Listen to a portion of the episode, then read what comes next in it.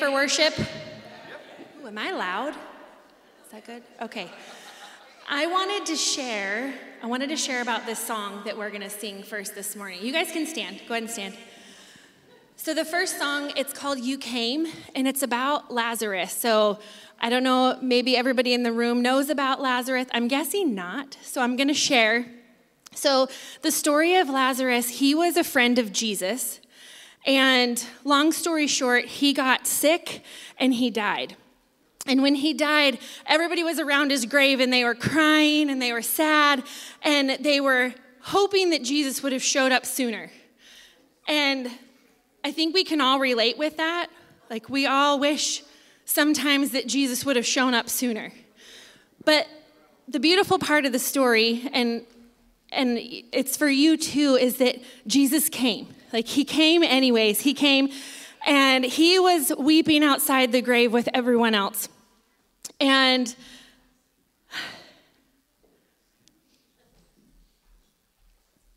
in this story, I want the kids to hear this. This story, it's, it's of divine authority. So, like, Jesus called Lazarus out of that grave, he brought him back to life. He wants to bring you out of your grave this morning, he wants to bring you back to life. So, this story reminds us that no matter how lost, how broken, how dead we may feel, God has the ability to breathe life into our situation. He brings hope, He brings healing, He brings restoration. He's our hero. He is our hero. Jesus is the ultimate source of that life giving power, and He is here this morning with us. So we're going to worship. So just think about that this morning. Like He is here in the house, He is the ultimate hero. And whatever you're going through, He wants, he wants to help you, He wants to call you out of your grave and breathe life into you.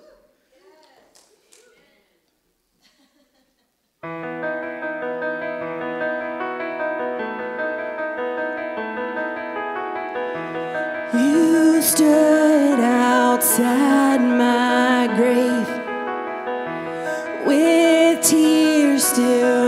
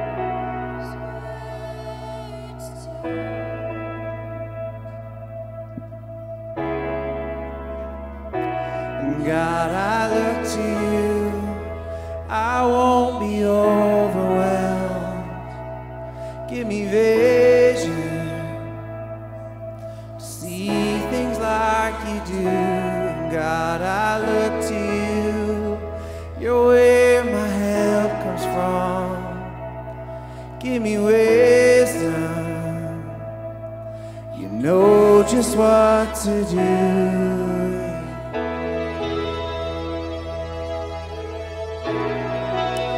If you need help this morning, Jesus is our hero. Amen. And I will love you, Lord, my strength. And I will love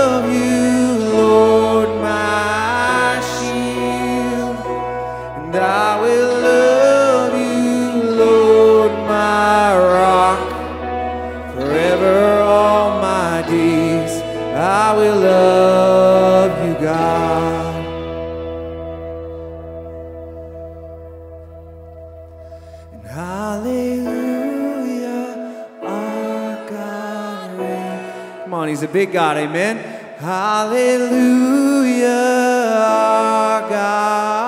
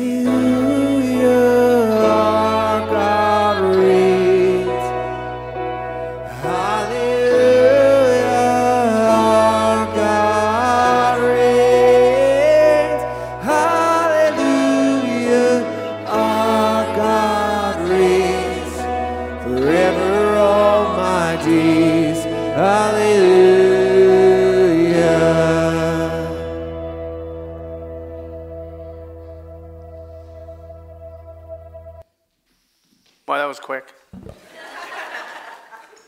I want to. Can I get something in the background? Something kind and sweet? When you talk about people's money, they get a little freaky, so you want to have something a little bit calmer. Israel learned this early on in their relationship with God. Leviticus 27:30 it says, Every tithe of the land, whether it's of the seed of the land or the fruit of the trees, it is the Lord's. It's holy to the Lord. It's holy to the Lord. And then they kind of fell away from God. And through time, lost the knowledge of what they were supposed to be doing in trusting God. So they lost their trust in God. And they found the Word of God and they read it, and the Word of God told them what to do to obey the, the tithe. The tithe belongs to the Lord, it's holy unto the Lord. And in 2 Chronicles chapter 31, verse 5, the Bible says, As soon as the command was spread abroad, the people of Israel gave in abundance the fruits of the, uh, the first fruits of grain, wine, oil, and honey, and all the produce of their field. And they brought in abundantly the tithe of everything. Sometimes we can forget that God is the one that provides for us. And we get an opportunity to trust Him. And, and I th- I, I've been wrestling with this, guys. I just, I've been thinking, why in the time when, I think, like, it's 650 for a 18 pack of eggs. Eggs. I'm to have to get chickens. I don't want chickens. Everything's so expensive right now. I, I, don't know, I don't know how some of you are going to ever buy a home because it's, it's too much. And sometimes we forget that God can do miracles in these areas. He can give you the 650 for the eggs. I was, I was praying that in the store. Dear God, I wasn't asking for it cheaper. I was just asking for him to give me the 650 to pay for the eggs because I trust that God's going to provide for me because God has always provided for me. As long as I trust Him. Do you trust Him today? We've got several ways to give. I don't know if they even put that screen up or that uh, slide up anymore. There we go. Several ways to give. But you want to start with here. Do I trust God? For 650 for a carton of eggs. You laugh. Wait till you go to the store. Now you're going to be cussing the, the eggs. Let's pray. Father, we trust you today. There are people in this room, they're struggling to pay their rent. They're struggling to afford to feed their family. They're struggling in areas, Father, and, and you're telling us to trust you. You're telling us that we can rely on you. You're telling us, you're, you're telling us that that if we trust you, that you'll provide for us. We need some miracles in the homes of the people of New Life Church today. But it starts with us trusting you first. So, Father, where we don't trust you, let us get that right. And let's put our faith in the God that provides. If you'll feed the birds, you'll feed us. If you will clothe, I can't remember what the verse says, you will clothe us. If everyone else has a home, all the animals have homes, you'll give us a home. But we've got to trust you.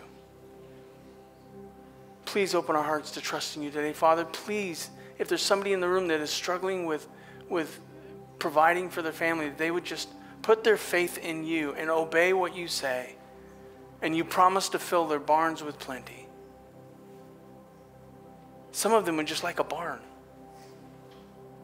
We're looking to you, Father. You are where our help comes from. You are where our help comes from.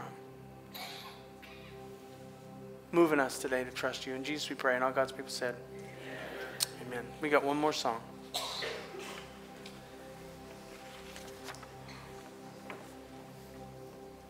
I, uh, last few weeks, have been struggling with some grief over a loved one. Um, and this song, uh, just on the tails of what Pastor just said, this song talks about God and how big God is. Um, the first verse says, Time runs its race within your hands. I'm always late to everything, but God is in control of time. Like, that's how big our God is. Um, and if that wasn't enough, uh, the second verse says, um, where is it? Uh, when justice called for all my debts, the friend of sinners came instead.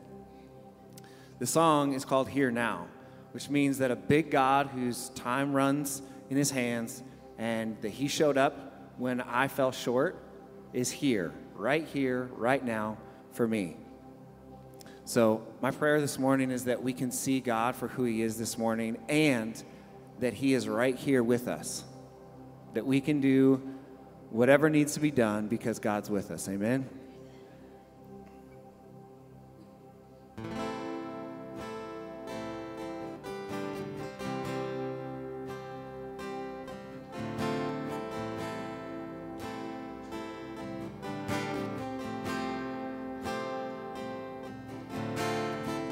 Sky spin there, dance within your breath. Time runs its race within your hand. My mind runs wild to comprehend. No mind on earth could understand. Your ways are higher, your thoughts are wilder.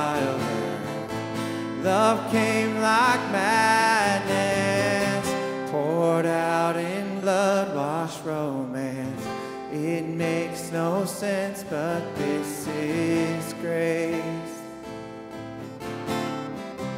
I know you're with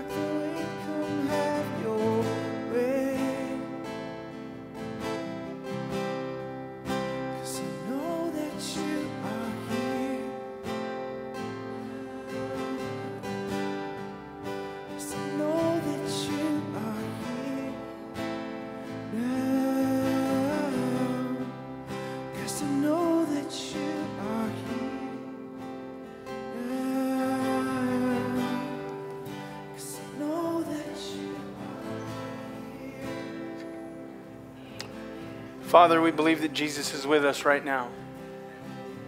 That your spirit is indwelling us right now, trying to speak to our hearts, to encourage us, to trust you, to feel loved by you, to know the kind of love that you have for us that we can give to others. Here now. Here now. You are here now. Open our hearts up to you today. Let us receive from you the miracle that we're seeking, the hope that we're needing, the love that we're missing. Encourage our hearts today. We love you in Jesus, we pray. And all God's people said, Y'all may be seated. And kids, you are, oh, thank you. And kids, you are dismissed.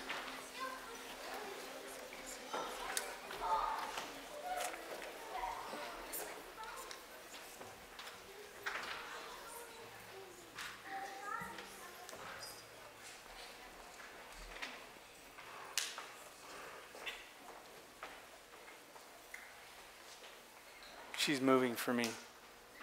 I don't want I don't want to sing to her sideways. I want to sing to her straight on.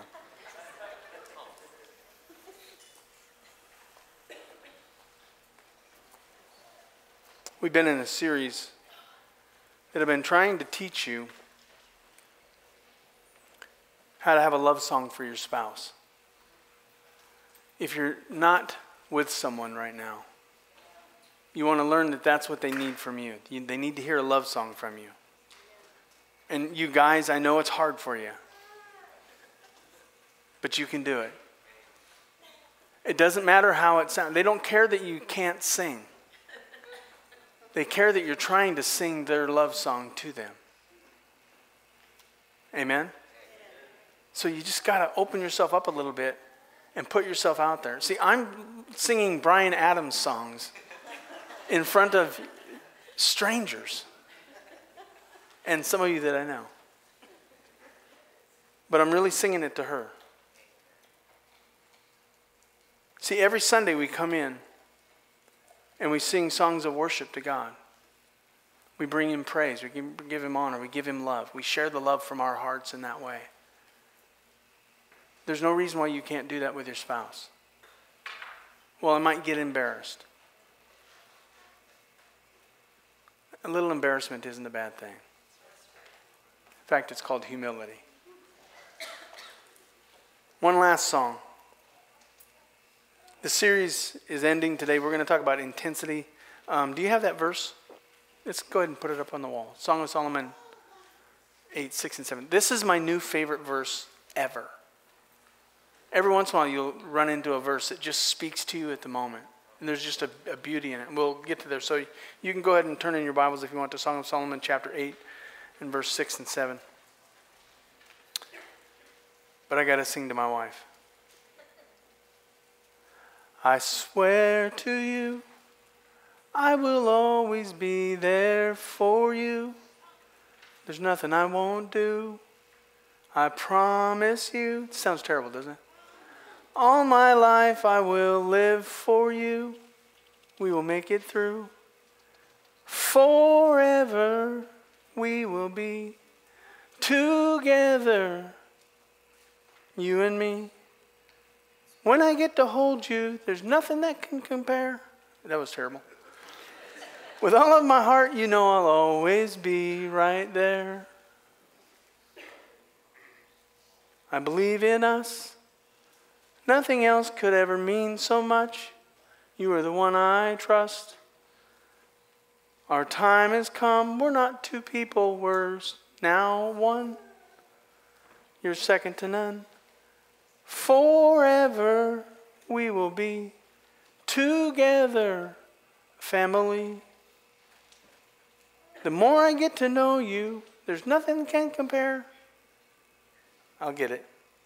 With all of my heart, you know I'll always be right there. Now, if I can do that, you can do that. And I'm not asking you to come up. Yeah, no, no. That deserves prayer, is what that deserves. grace. Deborah can filter out the bad sound and take the love from it, but I'll always be right there. There are a lot of ways that I could have gone with this season, this series. And I'm guaranteeing you there's a lot that I left out. I probably left you with more questions than answers. And let me just tell you what to do with those questions. Go to God. Say, God, what did you mean when you said this? What did you mean when your word said that? What did you mean when this is what I heard and this is what I felt? And let God answer those questions. I simply wanted to give the basics of what a love song looks like. It begins with interest, it becomes intimacy. If you're not careful, it'll become infidelity. Last week was depressing. I, I didn't like it because I don't, I don't like what that does to a relationship. But today we're going to look at intensity. And every good relationship should have intensity.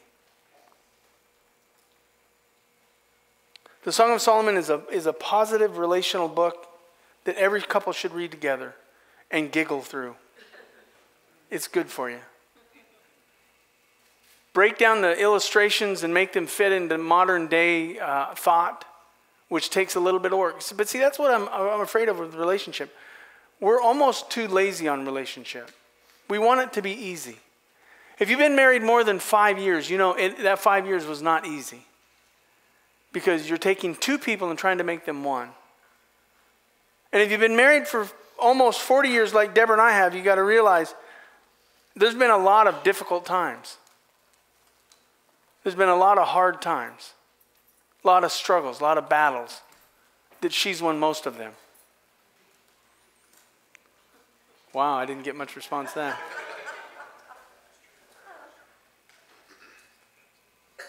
And I won't tell you why she's won most of them, but she's probably more right than I am. So I want to end this the way that I believe that this Song of Solomon ends. Song of Solomon, chapter 8. This is the bride speaking to the one that she loves. This is the bride speaking to the one that she loves. And he, she says this Set me as a seal upon your heart, as a seal upon your arm. For love is as strong as death. Jealousy is fierce as the grave. It's the only reason I like this version, because jealousy is fierce as the grave. It flashes, its flashes are flashes of fire, the very flame of the Lord. Many waters cannot quench love, neither can floods drown it. If a man offered for love all the wealth of his house, he would be utterly despised. What I'm hoping to do today is open up the scripture in a way that makes it very clear what she is saying to him. And it's something that we should all be saying to our spouses. Again, if you're single, you want to find somebody who you could say this to. So let's go ahead and pray.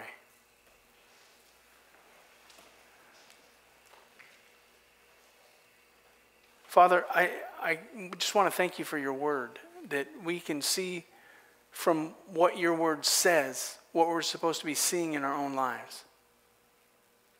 And Father, this is not a deep passage of Scripture. This is not hard to, to transfer into living. It's not hard to bring into our relationship with you. I think we make it hard because we don't actually look at what you're saying. So open our hearts up today. Father, I asked you earlier this week to please give me something today that's going to help these people. Help those that are struggling in their marriage, help those that are strong in their marriage stay strong. And those that aren't even married, that they'll know what to be looking for when they come to find that one person. Open our hearts up to you today. We love you in Jesus. We pray, and all God's people said. Got to turn my page. She says several things that we want to look at. We'll just break it down real quick. Set me as a seal. Set me as a seal. A seal in that day meant that it was, uh, it was sealed by the person who sealed it, and it was can't be changed. Like once something was sealed, it was, it was permanent. So this set me as a seal was an idea of the permanence of her love for him. It was sealed. It's a love that is worn, set as a seal upon your heart. It was a love that was worn, signifying possession or covenant, meaning that this love was seen by other people. It was worn the way he loved her, or the way she loved him, I mean. She wants it known that her love is imprinted on his heart and his arm. Let me just simply say it this way her love is what he feels and fights for. He feels her love. C- couples, your spouse should feel your love. They should know when you're with them, they, just feel like if there's anyone that loves them, you're the one that loves them. I know this. You can all hate me, she's going to love me. I feel, how do I know that? Because I feel her love. I, I feel others' love too, but in your marriage, you want to feel that love.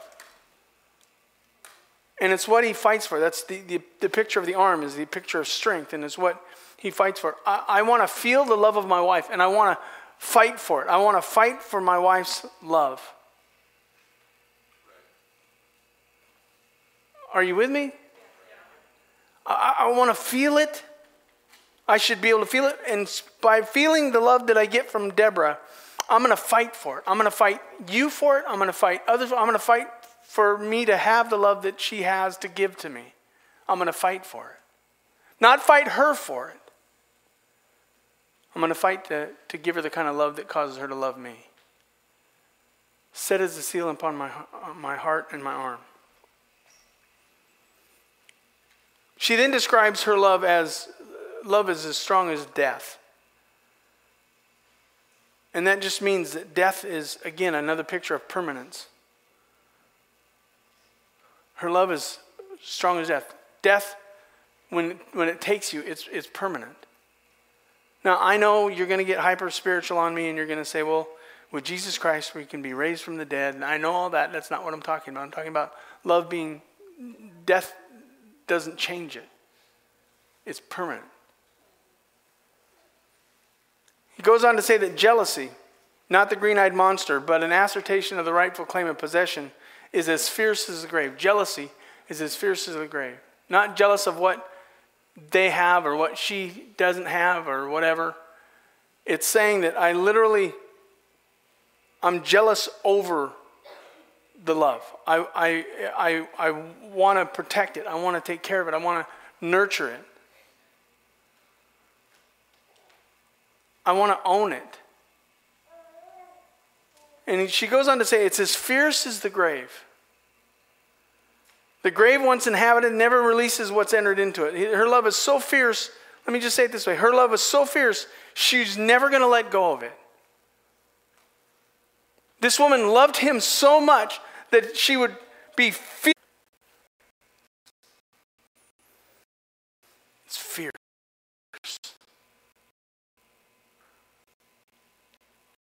I'm going to hold on to it. I'm not going to let it go. The origin of our love was lit in the fire of God's love for us. Its flashes are flashes of fire, the very flame of the Lord. It's a love that's so persevering that it cannot be quenched by water or by flood. It's a love that cannot be bought, and it might be suggest that it can't be sold. The Beatles sang it best when they said, Money can't buy me love. And I'm not singing that song for you today. I sing to her. No Beatles songs today. In fact, the thought of love being bought was offensive to this woman. It's a love that is fierce, and I just couldn't get that out of my mind. I spent the week just meditating on the idea that the love that we're supposed to have for a spouse should be fierce. We should fight for it. We should be jealous over it. watchful, careful, cautious. That's the kind of love that she's saying she has for her spouse.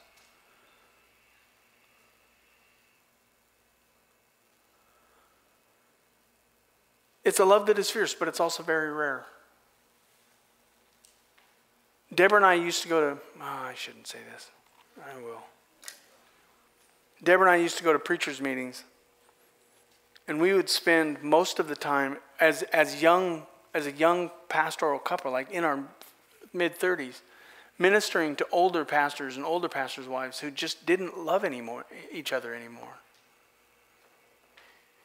I mean, we just spent so much time ministering to broken couples who were in ministry. You would think that if anyone would have love together, it would be a pastor and his wife. But I'm amazed at the number of pastors and wives do not love each other.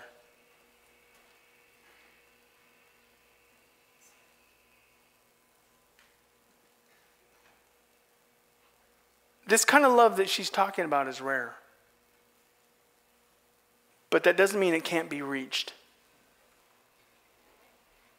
And I, I want you to understand that it can be reached. You don't understand, Pastor, how broken my marriage is. I, I, I get how broken marriages get, but I know how God can fix them. Excuse me for believing that God could make things work when we just trust in Him. See, amen. See, this kind of love is not a natural love. When we read this, we think, well, it's not, it's not natural. Because natural love seeks to control. Because it's based on fear, not faith. Natural love is weak because it's more of a feeling than a fact. And I don't know about you, but some days I just wake up and I don't want to I don't feel like I want to love. I feel like I want to eat. And if you've been married very long, you know there's days you wake up you just don't feel like you love your spouse the way that you should. You just don't feel it. So, feelings are an unstable base to base anything on. But that's the natural way to love. Natural love is mild, it lets go so easy. I'm amazed at the number of people who claim they love each other and they, they go through a difficult season, not moment, but season. And seasons could be years and we just walk away. We just give up on love. And I'm not saying you just walk away from the love that you had, you just give up on loving anyone or be, ever being loved. Natural love's origin is the heart, which is emotionally based and is born out of the heart of man, not of God. So it makes sense that we would feel this way. Natural love ebbs and flows depending on the difficulties or the ease of life. I love you if things are going good. And I hear that, I hear that from couples all the time. How are you doing? Oh, we're doing great. Everything's going wonderful. And then wait till something happens. And then it's like, I hate him. I hate her. We're getting divorced. It's too hard. And it just depends on whether things are easy or hard. And sometimes and Deborah and I have been married long enough to know there's been multiple times that have been just hard seasons. Whether it was things going on with our family, or things going on with our health, or things going on with our, our ourselves.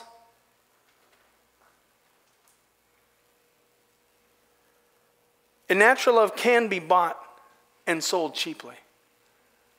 I'm amazed at the number of husbands that will think that if they just get their wife the right house, I'll make her happy. There was a, a movement years ago, uh, and I'm saying movement because it was going through pastors, even in this area, who were saying, happy wife, happy life. Not true. Because sometimes to get a happy wife, you've got to go bury yourself in debt, and that doesn't make you happy. Well, if I get her the right house, if I get her the right car, I, I can't believe how easy it is to feel love because your husband buys you a car or your wife buys you a gun. Does that make you all happy? She bought me a gun. She must love me. No, she just wants you to go hunting so you're out of the house. It doesn't mean the same thing. This love spoken by the woman of the Song of Solomon, and the reason this book was written is that it portrays a love that is not a natural love, it is a supernatural love. It's not normal, it's not human.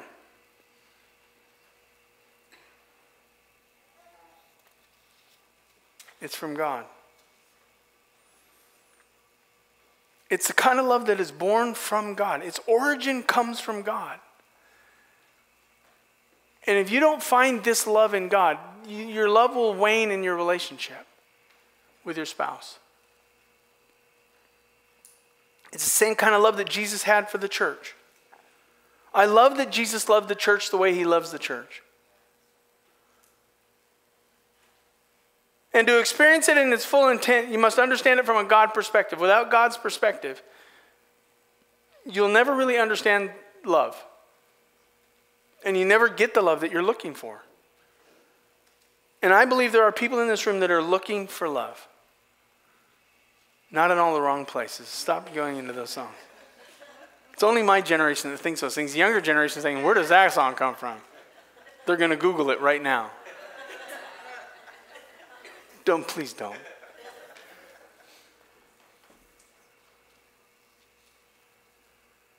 See, if we can understand the love that God has for us, and if we can love the way that God loves us, you'll have the kind of love that is intense with your spouse. The closer that Deborah and I have gotten to God, the closer we've gotten to each other.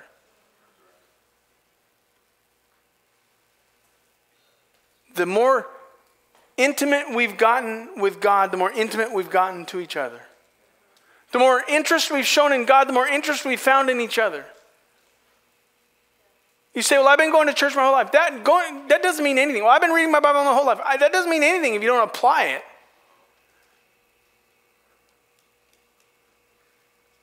So, this love comes from God's perspective, and it's an intense kind of love. So, let me give you a few things, then I'm going to give you a few things, and then we're going to go home. So, I'm going to give you seven few things. I think it's seven, it might be nine. God's love is a fierce yet permanent love. Let me just give you the verse. We're, we're, I'm not going to have you go to the verses, I'm just going to read them. Psalm 136, 26. Give thanks to the God of heaven, for his steadfast love endures forever. God's love is permanent. It's steadfast. It doesn't change depending on what you do or where you're going, what you're going through and it's permanent. It's uh, forever love. It endures forever. It endures forever. God's love endures forever. God never stops loving you. No matter what you do, God never stops loving you. Ever does He stop loving you. That's the kind of love I'm supposed to have for my wife, a kind of love that's enduring, that it never stops, no matter what we're going through, because I love her. It's a fierce love that won't let go. Now, I do want you to turn here. I just said I'm not going to make you turn, but I do want you to turn here. John chapter 10. Matthew, Mark, Luke, John. If you go to Acts, you're too far. Matthew, Mark, Luke, John.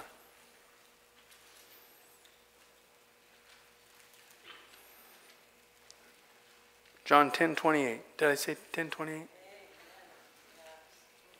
I use this verse when I talk to people about Jesus Christ. Jesus said this I give them eternal life. And when Jesus gives you eternal life, they will never perish. And no one is able to snatch them out of my hand. My Father, has, who has given them to me, is greater than all.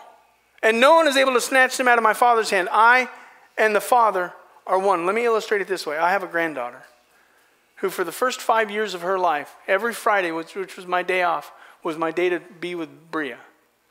And we just spent the day together. Deborah was working, her mom was working, and me and Bria, I wasn't working, and so me and Bria would just spend the day together. So from the age of, I don't know, six months old to about five years old before she went to school, it was me and her. And I had a, a, a brown Ford F 150. There was a piece of junk. Thanks, Nick. And uh, we would get in that truck and we would drive all over the place. It would rattle and bang. She would sit in the middle. It was just me and her.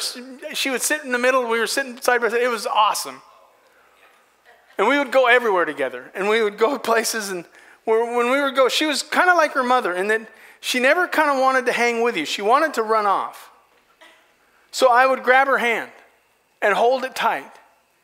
And no one was going to snatch her out of my hand. If you tried to grab my granddaughter out of my hand, I was, uh, we were going to split her in two. That's what was going to happen because I wasn't going to let go of my side. Because I was not going to let anyone take her from me. Because she was my granddaughter. She was my responsibility. And not only did, was I worried about people snatching her, I was worried about her wandering off. Because she had this habit of trusting people. And she would go up to strangers and say hi. And I'm like, no, no, no. So I spent a lot of time doing this. And you know how when they're little, they kind of drag behind you, so you're doing a lot of this? But I wasn't letting go. I wasn't going to let go. She was, she's the only granddaughter I have. I was going to watch over her. That's what Jesus is saying here. That once you become born again, and you've been given eternal life, and you'll never perish. You're placed in the hand of Jesus, and He grabs a hold of your hand and says, I'm not going to let you go. No one's going to take you out of my hand. He goes on to say, if that's not enough, if you need more understanding, if that's not enough, my Father who is greater than all, how great is God? How great is God? Is there anyone or anything that is greater than God? Is there anyone stronger than God? Is there anyone tougher than God? Is there anyone who would fight harder for you than God? He says, My Father which gave to me is greater than all, and no man is able to pluck them out of my Father's hand. You think Jesus holding tight is enough? Wait till God the Father holds tight to you. You're not gonna let, he's not going to let you go. His love is fierce. God's love is fierce. God's love is fierce. He will not let you go. You think you can get away, but He's just going to keep dragging you back. Some of you are proof of that. You fell away from God and now you're back. You tried to run away and He said, No, no, no, you ain't getting away from me. You're my child. I love you. You're staying with me. And He'd put you in the truck and put you right in the seat, the car seat right next to Him. Because that's the safest place to put a baby in a 79, 79 Ford. It's a fierce love. God loves you. And if you belong to Him, you can't get away from Him. It's a love so fierce that even death can't kill it. Even death can't hear it, kill it. Let's, I'm going to make you go to this too. Romans chapter 8 and verse 38. Romans 8, verse 38. This is the love that God has for you. This, this is where love comes from.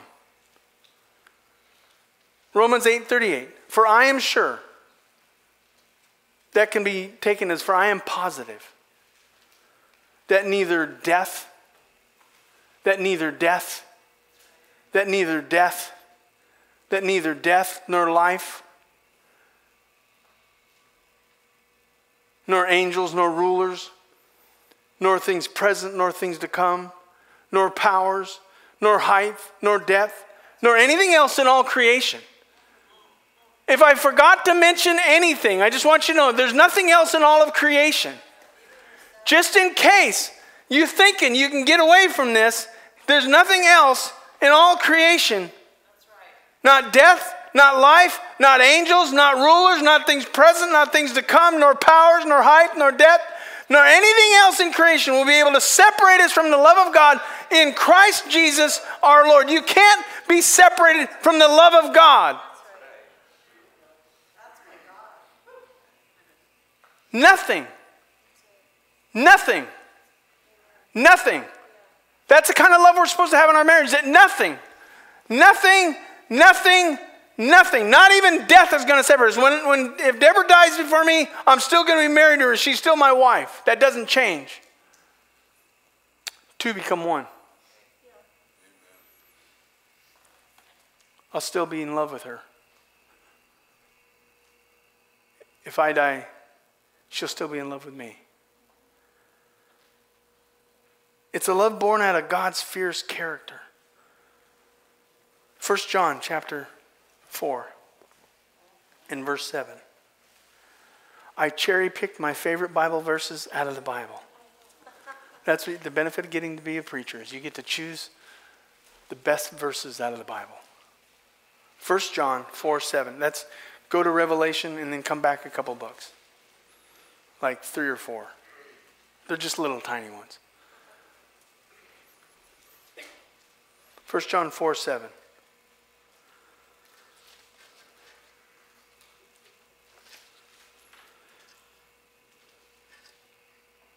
This is just, I, I just want to add to this. This is the Word of God we're using. This is not something that was created by man. These are not my ideas. Somebody asked me the other day, why do you use so many stupid scriptures? Not stupid scriptures, but it's kind of the thought. Because I want to convince you that this is what God says, not what I say. This is what God says about his character. Beloved, I love it when he starts out saying, beloved, because what he's saying is, I love you. One of the first things Deborah and I say to each other when we wake up is, I love you. She said something yesterday. She, she came up to me on the couch and said, Did I tell you I loved you today? And I, and I was brokenhearted because I didn't even notice that she didn't tell me that she loved me. So I wasn't paying attention. So I got to pay more attention to that. Because it's important to start your day with, I love you. And it's not an I love you because, oh, I love you. It's like she really sincerely loves me. Beloved, let us love one another. For love is from who? Love is from God. Love is from God. And whoever loves has been born of God and knows God. And he's talking about a supernatural love, not a natural love. Anyone who does not love does not know God because God is what? God Himself, who He is, what He is, is love. He's love. In this, the love of God was made manifest or shown among us that God sent His only Son into the world that we might live through Him. In this is love. Sacrifice is love. For God so loved the world that he gave his only begotten Son, that whosoever believes in him shall not perish, but have everlasting life. For this is love.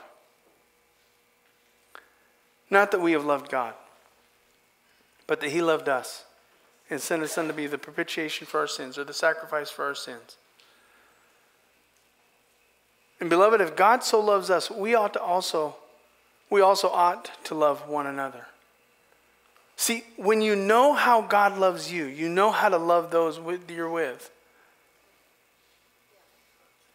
Supernatural love comes from knowing a supernatural God who loves you and gave his son for you to pay for your sins and sacrifice his own son as a payment for the penalty of my sin. Love is from God. God is love. God showed us this love by Jesus paying for our sins. Because he loved this way, we ought to love that way. Does that make sense to you? The way God loves is the way we're supposed to love. The way we're supposed to have, and, it, and his love is such a fierce love. It's a love that's forever fierce. He's talking to the children of Israel in Isaiah chapter 54 and verse 10. He says, For the mountains may depart, and the hills may be removed, but my steadfast love shall not depart from you.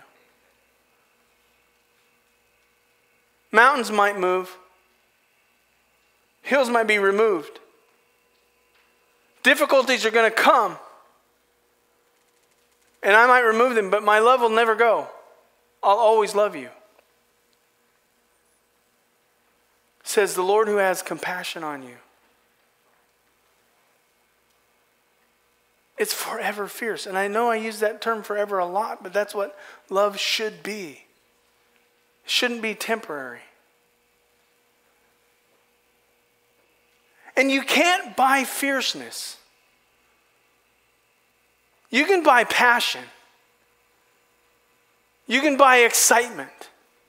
You can't buy fierceness. Let me give you the verse. Ephesians 2. Oh, no, we need to go there. Ephesians chapter 2. Ephesians 2, chapter 2, 4 through 6, and then 8 and 9. So, Ephesians 2. You can't buy fierceness.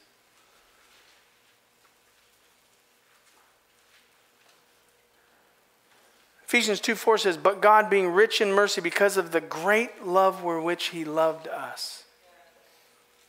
Even when we were dead in trespasses, made us alive together with Christ. By grace you've been saved.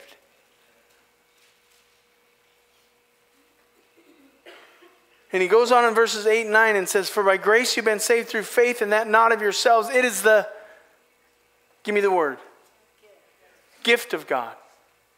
Not of works, lest any man should boast. You can't buy his love.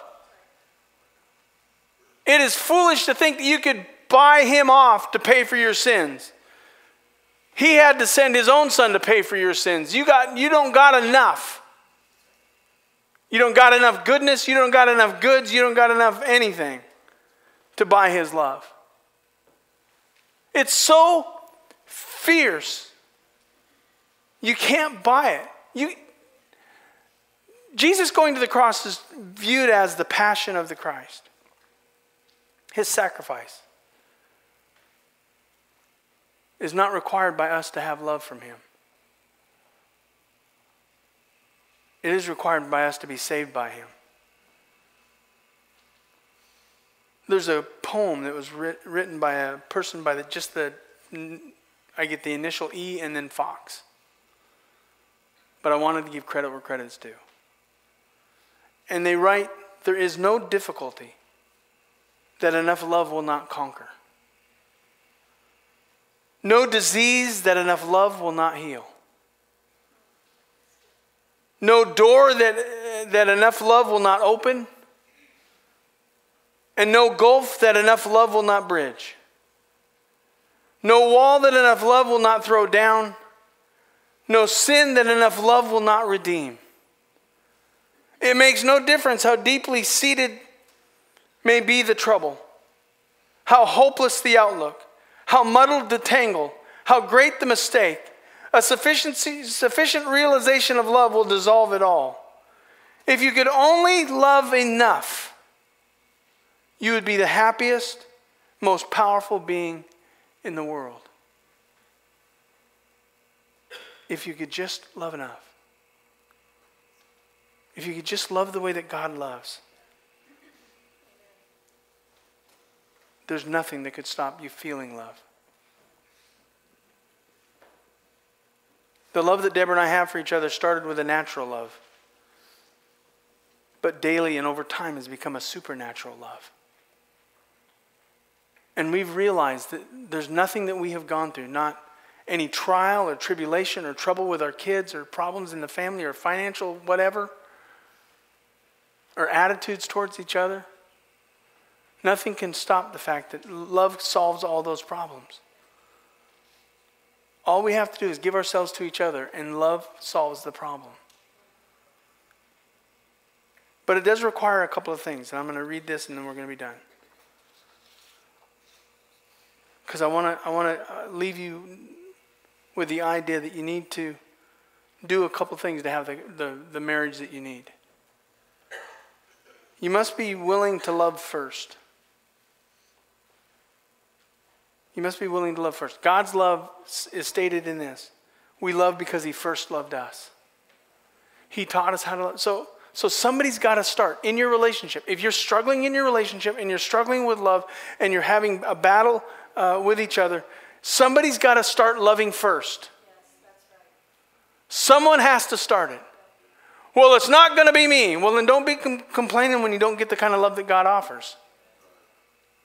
We love Him because He loved us first. I am loved by my wife because my wife learned to love me first. I didn't know how to love. I struggled with love. I, uh, didn't experience it in the way that I think we probably should as children. But I met this human being that God placed into my life, and, and she just loved me the way that God loved me, even before she knew who God was. And I learned how to love from this woman that God gave me. And if she wouldn't have loved me first, my insecurities would have kept me from loving her back. It started with her. It started with her. Somebody had to start it. I don't care who gets the praise as long as love is received by somebody who is the first to say, I love you. Somebody's got to start. Let me give you the second thing. Our capability to love comes from God changing our hearts. Sorry, that goes with the first one. My pages stop. Second thing I want you to know is a willingness, you need to have a willingness to forgive 490 times in a day. And when you forgive 490 times in a day, that forgiveness includes casting it as far as the east is from the west. So that when you forgive somebody for their, for their trespass, you cast it as far as the east is from the west. So the next time they come unto you and they do the same thing again and they ask for forgiveness, you're supposed to forgive them as if they only did it the first time. So out of that 490 times, they might do something 490 times and you might have to forgive them 490 times, but it's the same thing 490 times. But you've got to cast it away as if it was the first time. Let me give you the verse. Matthew 6:14. For if you forgive others their trespasses, your heavenly Father will also forgive you. But if you do not forgive others' trespasses, neither will your Father forgive your trespasses. That's not the castaway part, that's the forgiveness part. If you are forgiven by God, you're responsible to forgive people who have wronged you. And to, ca- and to forgive the way that Jesus forgave you, which is casting our sin away. If you got into heaven and you said to Jesus, Tell me about Andy Roberts' sin, he would say, What sin? No, no, no. You need to tell me what Andy Roberts did this week, what kind of sin he committed. I need to know what he did. No, no, no. He's going to say, What sin? He asked for forgiveness. I forgave him. It's cast as far as the east is from the west. I can't find his sin. That's the problem with most relationships. We can easily remember what was done to us 20 years ago. Because you haven't forgiven, you're not forgiven. Because if you were forgiven, you would understand what forgiveness means and you would respond to others the way that you've been responded to by God. Your spouse would trespass, sin against you and you'd say, okay, this is, this is like the first time, even though it's 40 times that day. See, we don't like that because that's not natural love. That's not how we forgive naturally because we think logically. If he's going to do it 490 times in a day, I'm going to forgive him about four times a day and then I'm going to hold it against him the rest of the time. I'm going to keep count. How many of you are in a relationship where your spouse keeps count? Don't raise your hands. Oh, I've forgiven you, but I won't forget. I am sure glad that you're not God. I really am. You don't last 40 years in a marriage without sinning against each other multiple times. But you don't stay together if you don't learn how to forgive the way that God forgives. She's had to forgive me of a lot. Like, I don't think I could count 490 times in, in the 40 years we've been together. I could count easily several days that were 490 times that day. Like, I could feel the, the, the alarm going off. You're getting close. Beep, beep, beep. 487, 488, 489. Oh, okay, I gotta stop. I'm gonna run out of forgiveness. But she did. Third thing, real quick turn to Luke chapter 6 and verse 32. Because if you're going to love the way that God loves. You got to love those who often don't deserve love.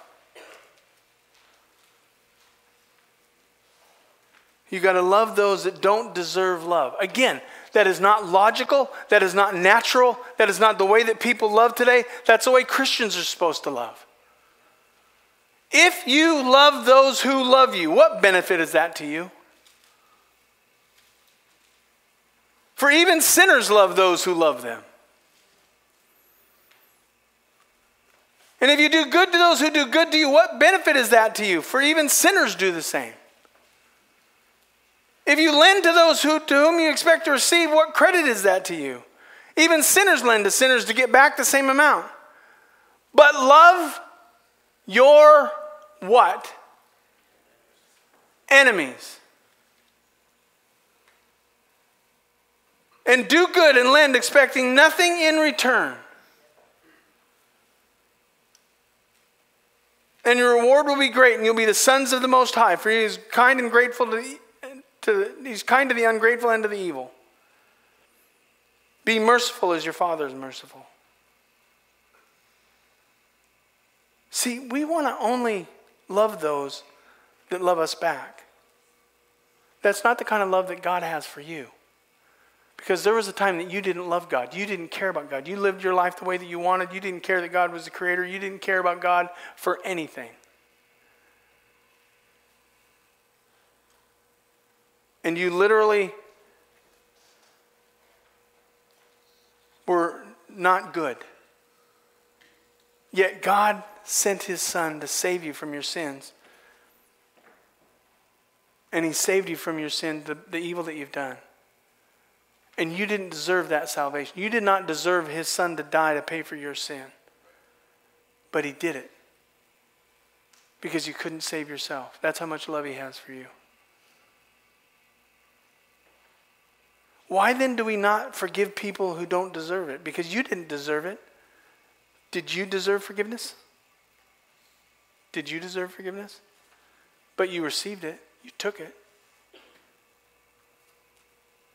Did you deserve forgiveness? Then why don't we forgive people who've wronged us, especially the one that we're married to?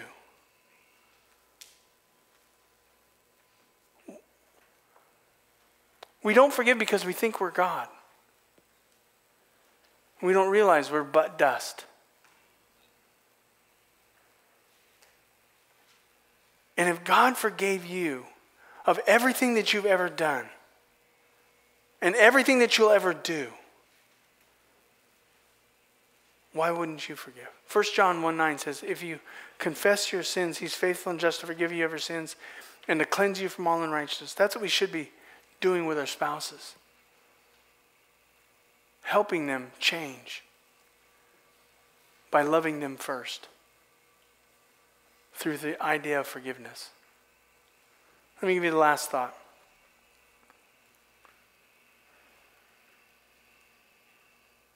The last thing I want you to recognize if you're going to make this work, if you're going to make your marriage work, if you're going to make relationship work, never give up.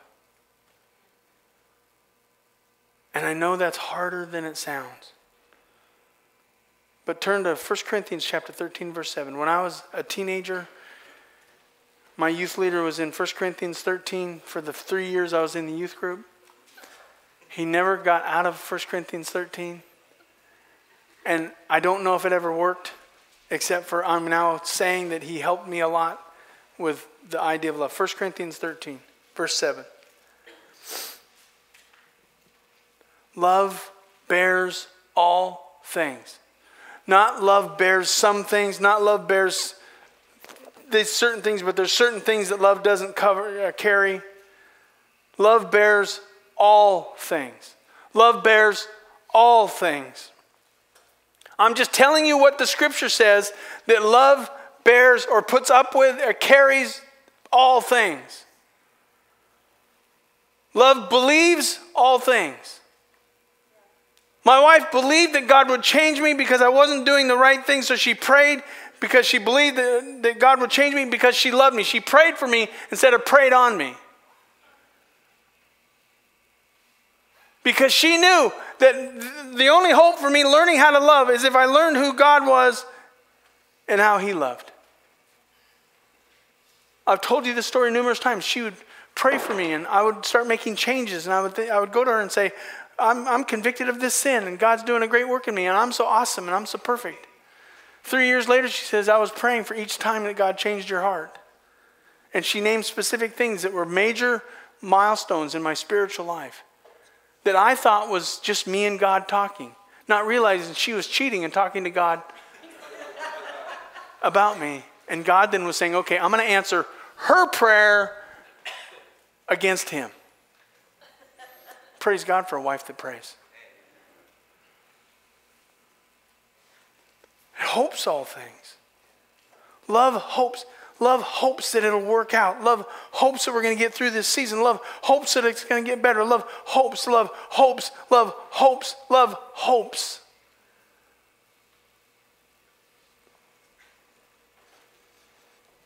Love endures all things. It endures all things. We, we quit so easily today because we don't want to endure any difficulty. We think that everything should be easy. I'm starting a series next week. We're gonna, I think we're going to start in the book of Acts, but it's really in the book of Luke or John or Matthew or Mark. We're going to start somewhere in that general area Gospels, Acts, Romans, Corinthians. We'll, we'll be there somewhere. I don't know why I'm saying this. I'm losing my train of thought. But the disciples had to endure, endure a lot of things. But they fought for love. And we, things are, so, this generation, that's where I was going. This generation, anything hard, you guys quit so quickly. And I realize you had a tough life. I realize this is a tough time to be alive. That's where I was going. Because I'm going to talk about a little bit about the last 27 years of pastoral ministry, what's changed in the world in the last 27 years. Anybody remember um, the 2000s when all the computers were supposed to take over the world? I remember churches, churches having prayer vigils on that night because the world was coming to an end in 2000, Y2K. And then we had 9 11. And America got rocked because we thought we were safe and we aren't. There's a world that doesn't like America. And then the economy crashed in 2007. And a whole bunch of other things happened that we'll talk about next week, but then COVID happened. I survived pastoring through COVID.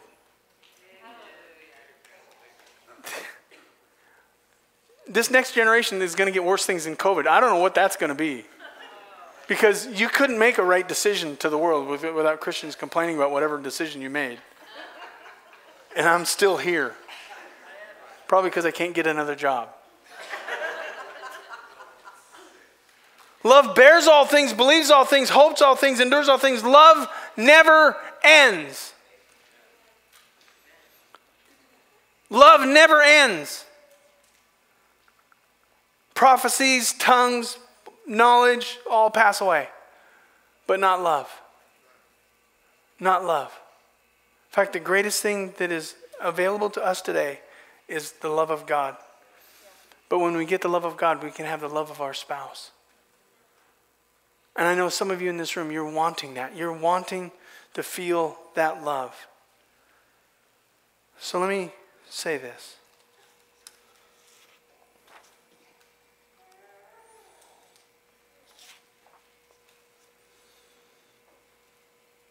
Can you sing this to your spouse? I swear to you, I'll always be there for you. There's nothing I won't do. I promise you, all my life, I will live for you. We'll make it through. Forever, together, you and me.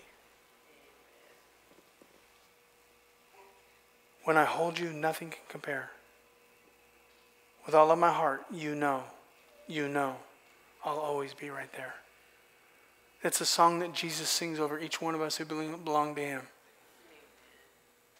And it's a song that you should be able to sing to your spouse. If you're interested in them, if you like them, if you're intimate with them, you'll sacrifice your life for them. You want to be one with them. And you haven't crossed the line of infidelity, which makes it really muddy and messy. But then, if you can forgive that, that can even be restored, and you can have the kind of love that God has for you.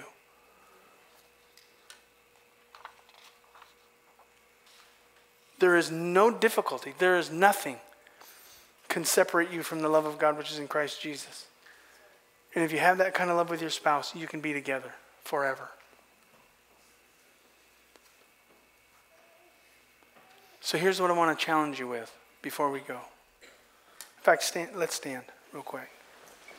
And let's bring the worship team up.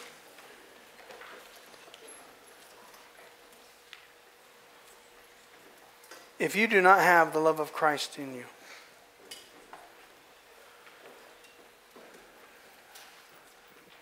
if Jesus Christ is not your Savior, this kind of love is going to be awkward for you. It's going to be hard. Do you have the love of Jesus indwelling you? Are you born again? Have you trusted Christ to be your Savior? Does the Spirit of God indwell you?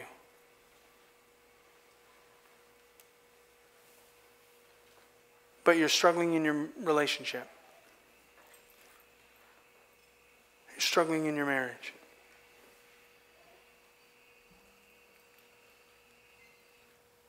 If Christ is in you and you are a Christian, my suggestion to you is to pray and ask God to give you the kind of love that He has for you, for them. If you're single, pray, God, send me somebody who can love me the way that, that, that you love me. Meaning this, if you're single, send me somebody who loves God way more than me. When my wife got saved, she fell in love with another man. His name is Jesus Christ. And yes, I got jealous for a while because she was so passionate about his love and his grace and his mercy. And she showed me that love as she was loved by him.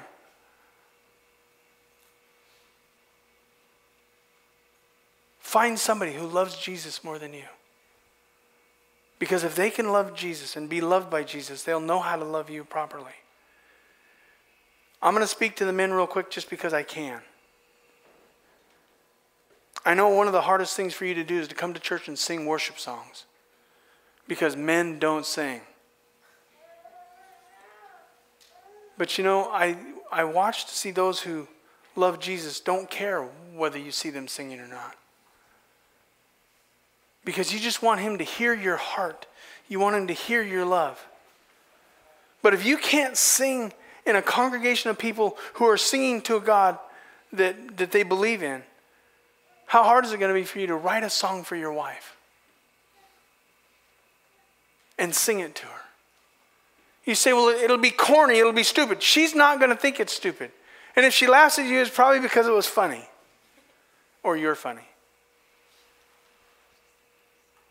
So, ladies, if your husband writes a song and he sings it to you, no matter how off key it is, recognize that he's done something that's been hard to do. He's put himself out there and said, I want to love my wife, and I want you to know that, that I love you. See, I say that because I know, ladies, it's probably easier for you to write a song for your husband. And please don't write Highway to Hell.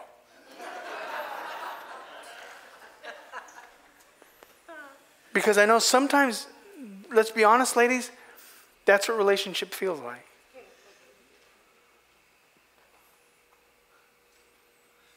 What they need is to know love. If you're single, start writing love songs now.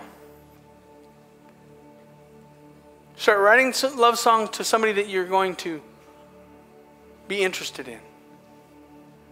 Because how cool would that be if you start dating somebody and you're already writing a love song for them? You're sharing your heart. You're fighting for love. You're fierce in your love for them. Ladies, single ladies, wouldn't that be attractive? To have somebody be fierce in their love for you? Young, young guys, wouldn't you love for a woman to sing your praise? Because that's what Song of Solomon is. And I know many of you are going to go home and you're going to say, that was the dumbest series I've ever been a part of in my life. I'm not writing a song. So, just to help you with something, when your marriage starts falling apart, because if you don't learn how to love each other right, it will fall apart. I promise you, I'll be here for you. I'm not going to say, I told you so, I told you, I preached it, you didn't listen. I'll be here to pray for you, pray with you. But I'm telling you, God can do something amazing today. But you've got to trust Him. Do you trust Him today? Do you trust that God can give you the kind of love that He has for you, for others?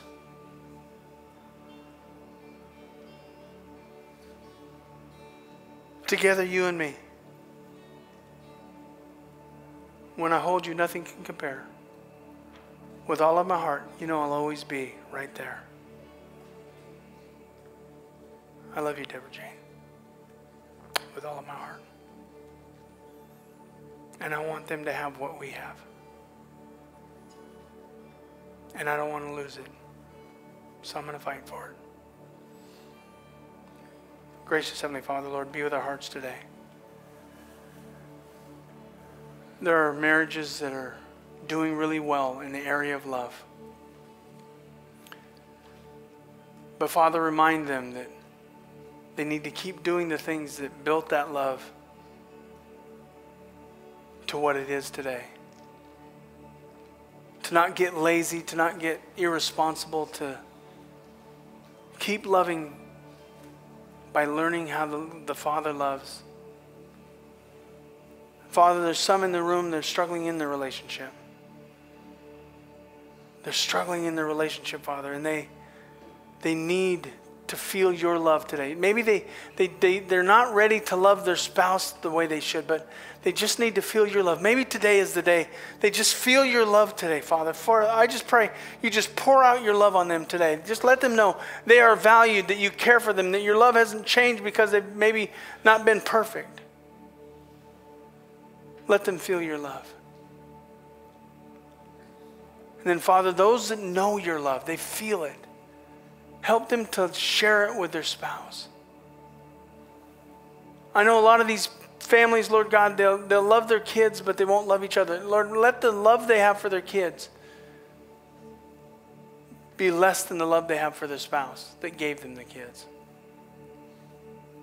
Not that we shouldn't love our children, but that we shouldn't lose our love in our children because we don't love our spouses. Father, if you wouldn't have loved me, if you wouldn't have shown me what love was, if I didn't see the, amount of love that you have in the shed blood of Jesus Christ, in the sacrifice of Him on the cross, I wouldn't understand what love is. I know that I'm loved by my wife, but I know more than that, I'm loved by you. Father, if there's somebody in the room, they don't feel that love, let today be the day they come and call upon you and confess their sins and repent of them and say, I need you. I need to receive Christ as my Savior today. Because I need the love of God that comes through the forgiveness of my sins. Because I want to love the way that God loves. Jesus, we pray with heads bowed and eyes closed. If you need to pray, we have an altar. We, we believe it's important to come and actually take a step out and call upon God here. I, the greatest decisions in my life, which I'm going to share some of them next week, happened, not well, not here, sorry, happened over here. If you pray here, this is a special spot.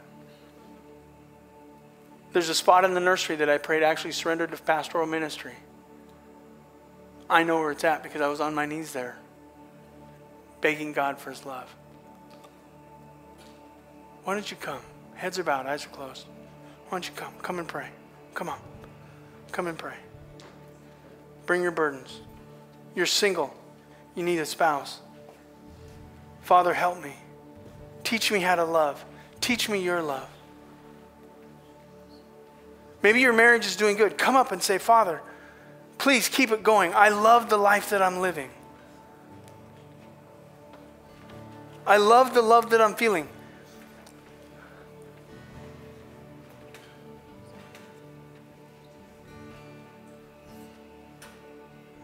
Maybe it's, Father, teach me to, to write a love song to my spouse. God's not going to ask you to sing it in front of a congregation. But how awesome would it be if your kids heard the love that you have for your spouse?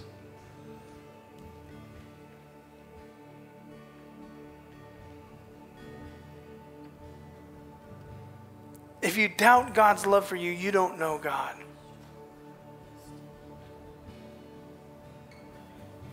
And you can't be looking at God's love the way that you look at the world.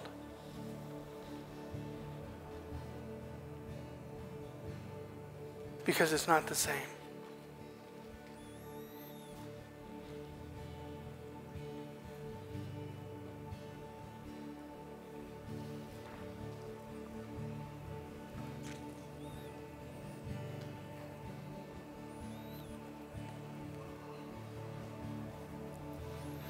Gracious Heavenly Father, Lord God, as we prepare to close, we've got a few announcements to make. We'll make those quickly. But Father, restore the love that has been lost in the marriages of this congregation. Let us seek your face in the answer to our needs. Let us seek first your love. We need to feel loved by you so that we can know how to love like you open our hearts up to you today. And Father, whatever direction you lead us to in the next few months, let it be a series of sermons that speak to the heart of what's going on in our lives. We love you. In Jesus we pray. And all God's people said, please be seated. We just got a couple of announcements real quick. One, one, I do want to read one statement at the end, so don't take off. You'll miss it. Go ahead. Okay, so, This is my wife, Deborah. hi, hello, everyone. Isn't he a blessing? I love you. Okay, so our Easter service is March 31st. It's at 10 o'clock at the Astoria High School in the auditorium. And you can start inviting friends if you haven't and family. We would love to have all who can come to be a part of that service, our Resurrection Sunday. And we also need extra helpers. So if you are available and willing to help, please see Joey at the, was I allowed? at the info desk. And um, then also, we have our Good Friday service. That will be March 29th at 6 p.m., again at the Astoria High School Auditorium. There will be no childcare that night. So bring your children with you, and um, it'll be a, a, family gathering. And then, first Thursday is our um, gathering, our March 7th at 6 p.m. That's where we come here, and we have communion, we have some worship, we have some teaching and um, a potluck. So bring something to share with everyone. And uh, that night, we're going to have some of the older gentlemen in the church who will share stories of God's calling. The old men. Yes. The old men, are, they don't all know that, but they're joining me on the platform. and there will be a Q&A at the end, so that will be fun. That will be really great. And then, Secret Sisters, we will be revealing after the service today. And also, if you want to participate this time and you didn't last time, meet with us right here in this middle section and we will reveal and draw new names. And that's everything. I got one last thing I want to share with you. This is extra. This is something, a quote that I read that I just thought was important. Martin Luther said it. He said, Let the wife make the husband glad to come home, and let him make her sorry to see him leave. I'm going to read that one more time. Let the wife make the husband glad to come home, and let him make her sorry to see him leave. We need that kind of love in our lives. Let's pray one last time. Father, we love you. Speak to our hearts. Don't let it don't let it just end with this moment. Because Father, if they could feel your love, if they could know your love, they could love the way that you love, and that would change the world for all of them. You've blessed me, and I'm grateful for that. And I want to make sure that you know that I am thankful for the work that you've done in my wife and in my life. But I don't want to hold it just to myself. I want to see others have the testimony that Christ has changed the way that they love in the home. Open our hearts, Lord God. We love you in Jesus we pray. And all God's people said, Amen. All are dismissed. Please don't forget your kids.